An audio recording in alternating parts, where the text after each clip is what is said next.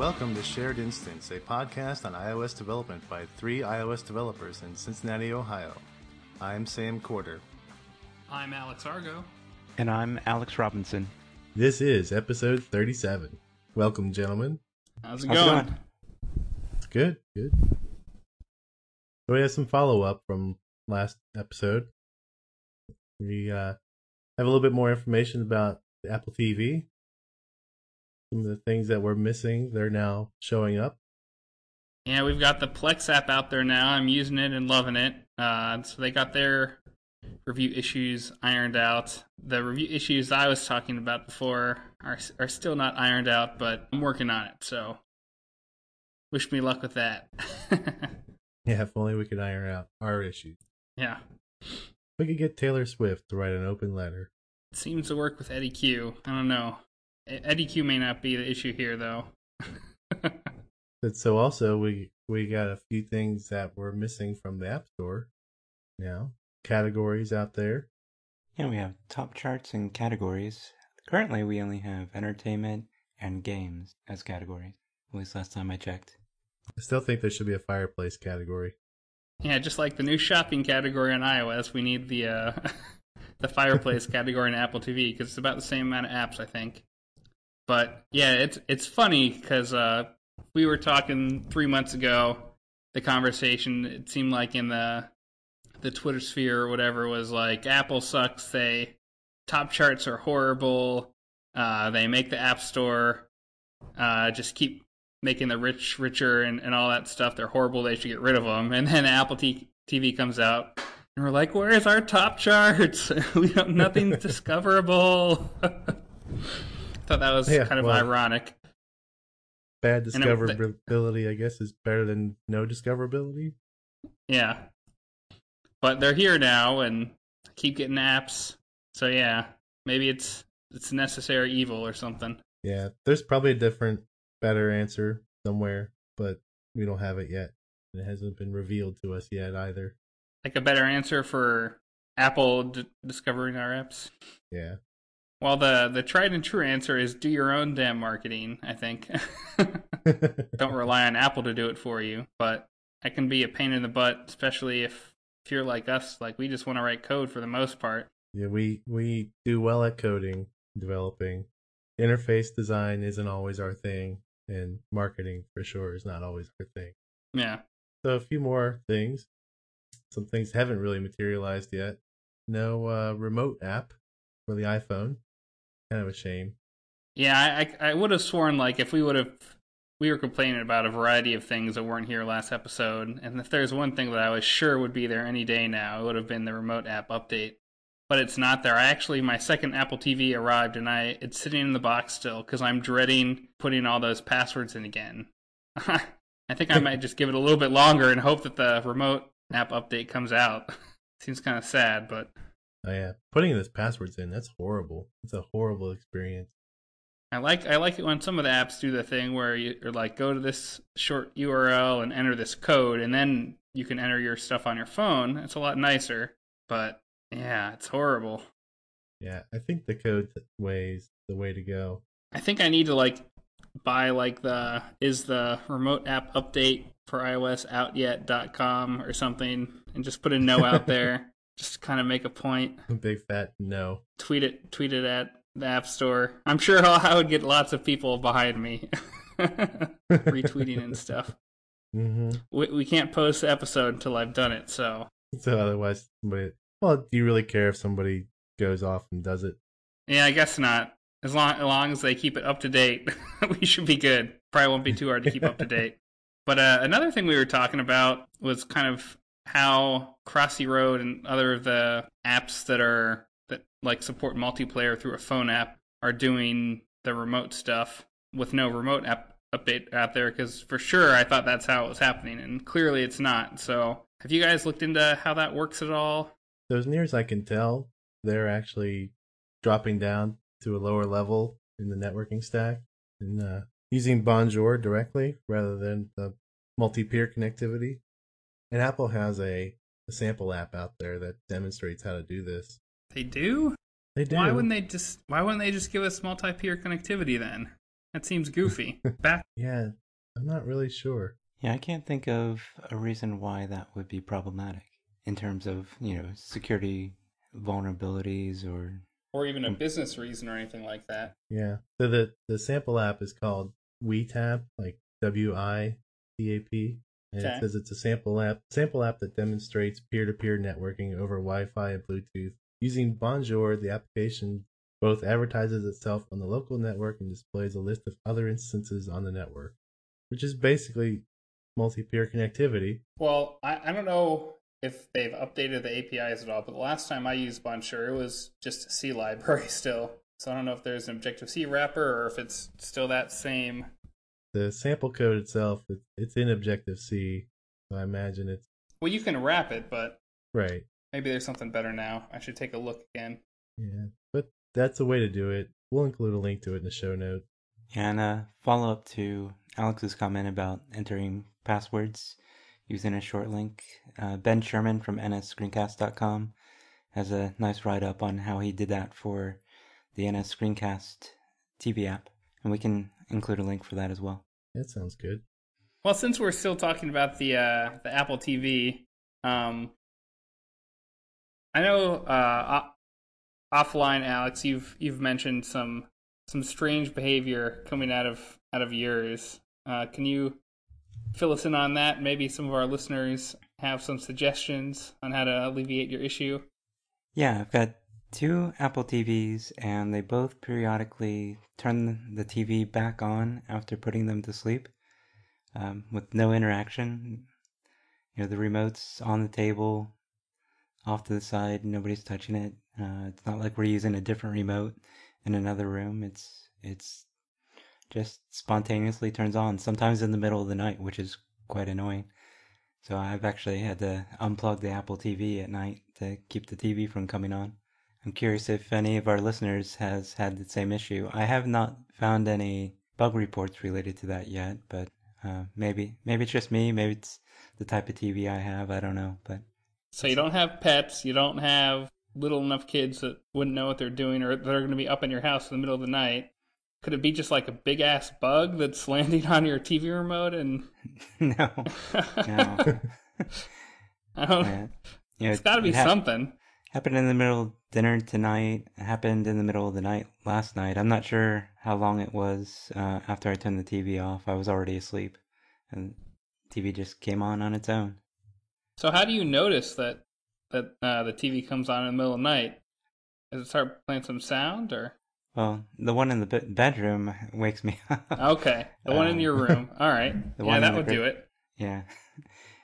Uh, usually the whatever video or whatever app was playing is turned off, but sometimes it'll uh, resume playing as well. what? So it's it's really weird. I think you're that- making this all up. I think you're like sleep watching TV.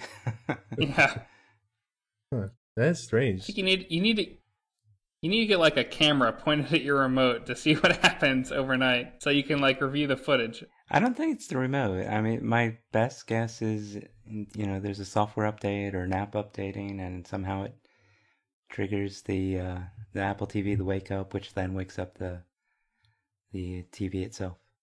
It's got to be the remote. Did you ever do the firmware update for your remote? Or I guess one of them you got. No, not not for the developer kit, but I also have one that was not a developer kit. So and you're experiencing the issue on on both of them. yeah, Same kind of TV on both, or at least same Uh, brand. Yes, I believe there's the same brand. Maybe it's an issue in their their uh, CEC implementation. It could also be one of my neighbors' remotes. I don't know. What? No. I mean, you'd probably need line of sight, and I, I don't think they, that would not be easy to do at my house. Some- But Some neighborhood pranksters. yeah, my son has a little gadget that can turn TVs on and off from a distance. But you know, you know, one of those uh, home wiring kit experiments that he had that he got for Christmas one year. But it wasn't him, and I don't think that would have worked with the Apple TV. Well, it does have Hmm. an IR sensor. Yeah, but you have to have line of sight for that. Yeah. So I don't know. It's a random issue. I hope it goes away soon. Maybe it's just me. Well, we'll be sure to get updates on that whenever it's resolved, so that everyone else knows how to make their Apple TVs not wake up from nowhere with, with nothing happening. Yeah, it's not something I've heard about happening to other, any other people other than you.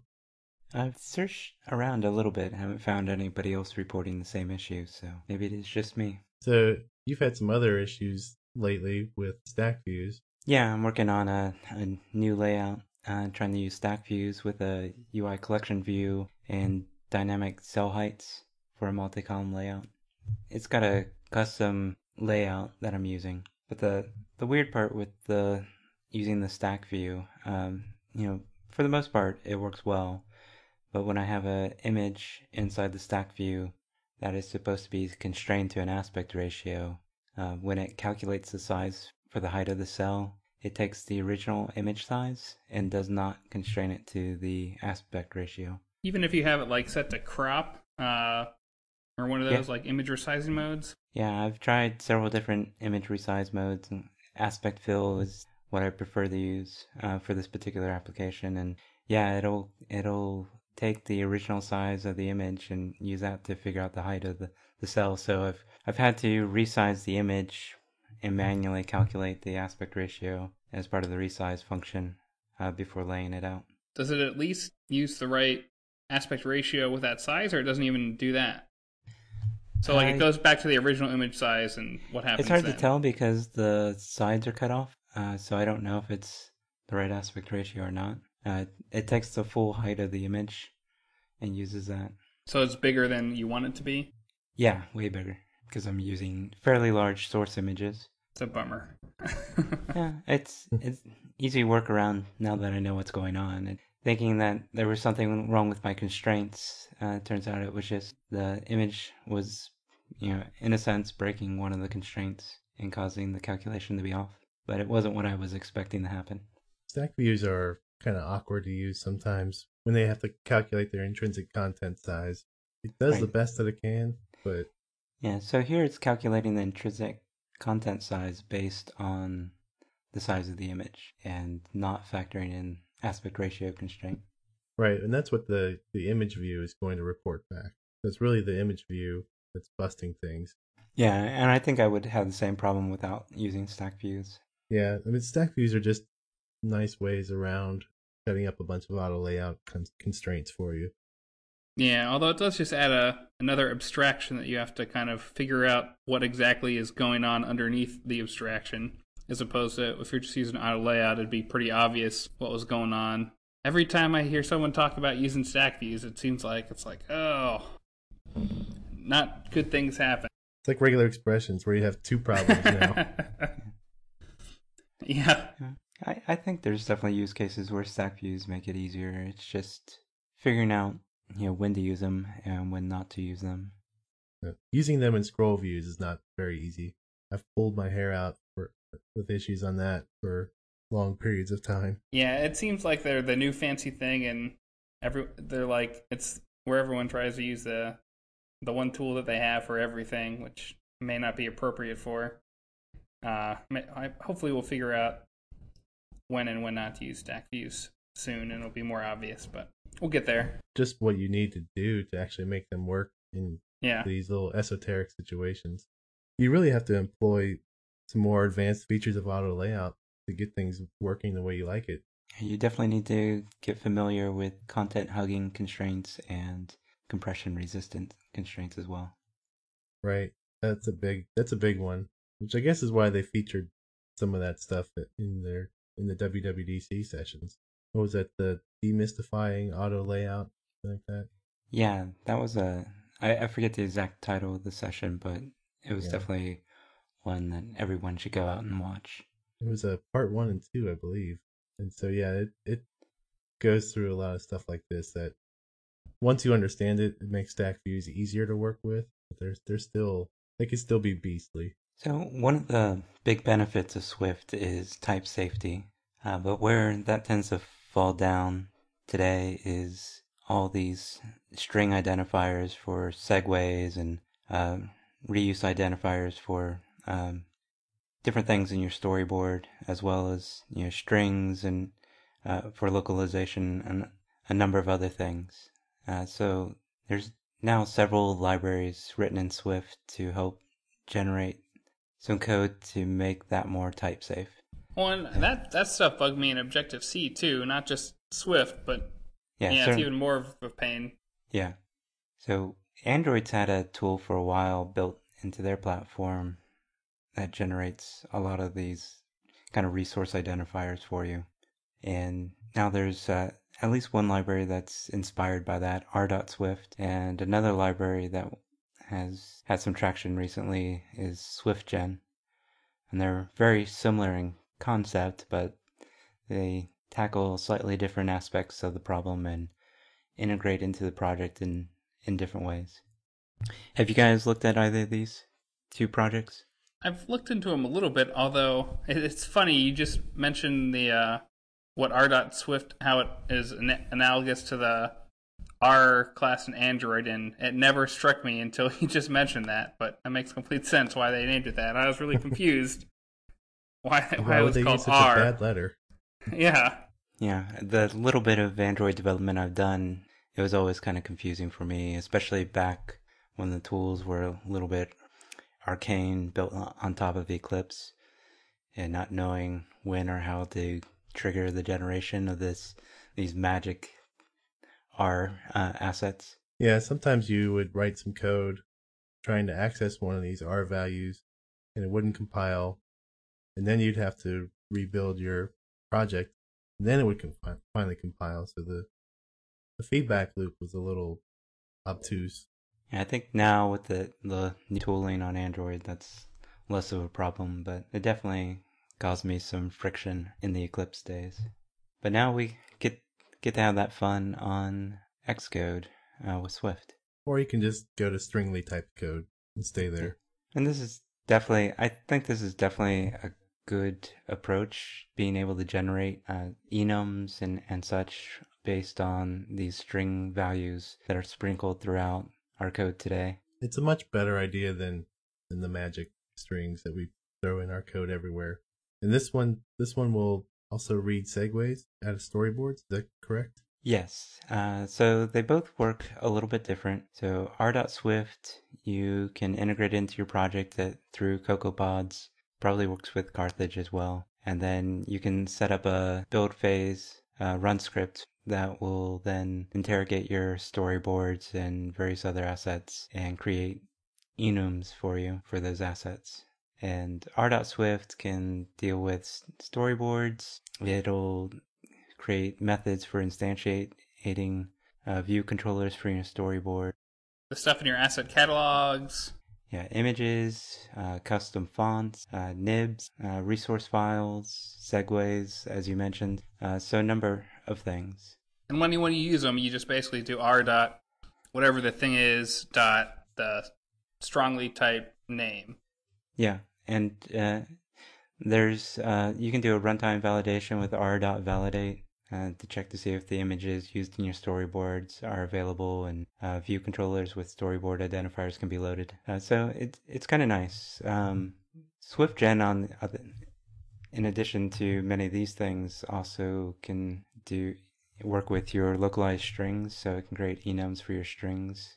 Uh, it can also you can have a text file with a list of your colors in different formats, and it'll create an enum for the colors that you use throughout your app. It does not uh, deal with the actual uh, view controllers in your storyboard, uh, so it'll get the segues out and storyboard names, but it won't create helper methods for instantiating your view controllers, as far as I can tell.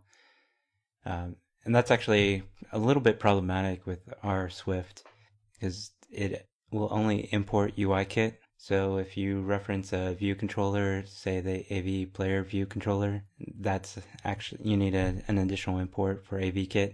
Or if you have a third-party view controller that's in a, another module or, or framework, you would need to import that as well. And right now, there's no way of modifying the import statements as part of the build process. But I, I did log an issue with the developer asking for an option to to add additional imports. And this is for r.swift.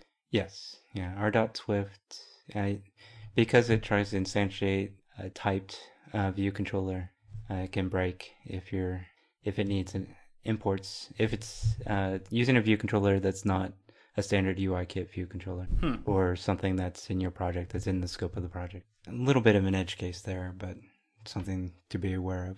Some somewhat of an edge case because, like you said, the, the AV kit is not uncommon out there. There's plenty of apps that could that would use that. Certainly, yeah. Uh, You could always subclass that view controller with one inside your project and to get around it.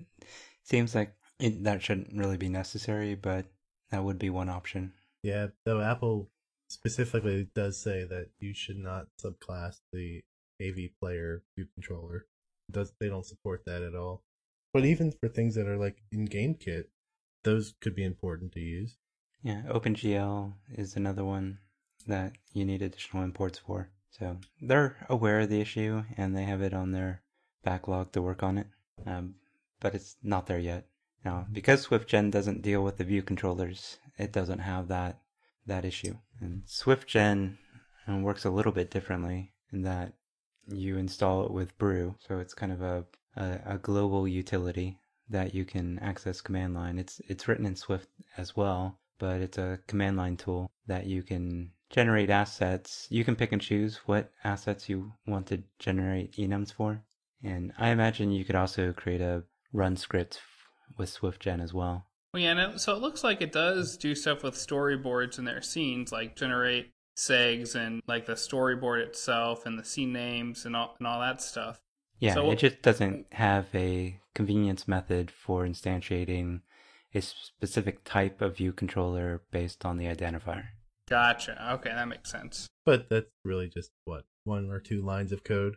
Yeah, you're not saving a whole lot, especially you're eliminating the biggest issue, and that's using a string uh, for that could easily have a typo in it. Where Right. this will generate the from the storyboard, generate an enum with that string for you, so you don't have to worry about it if you change the name in your storyboard but forget to change your code. Um, as long as you rerun the script, everything gets updated and you're fine. So it seems like, like at a high level, comparing the two, that SwiftGen does more stuff, but the API is not is user friendly. Would that be fair to say, or do they just do different things? And there's probably an 80% overlap in what they do. Yeah. You know, again, SwiftGen deals with your localized strings and colors, and r.swift will deal with uh, helper methods for view controllers, and it'll try and discover fonts for you as well. So in their uh, documentation, r.swift has a why should I choose r.swift over you know alternative x or y? And one thing that seems nice is they uh, look in your Xcode project file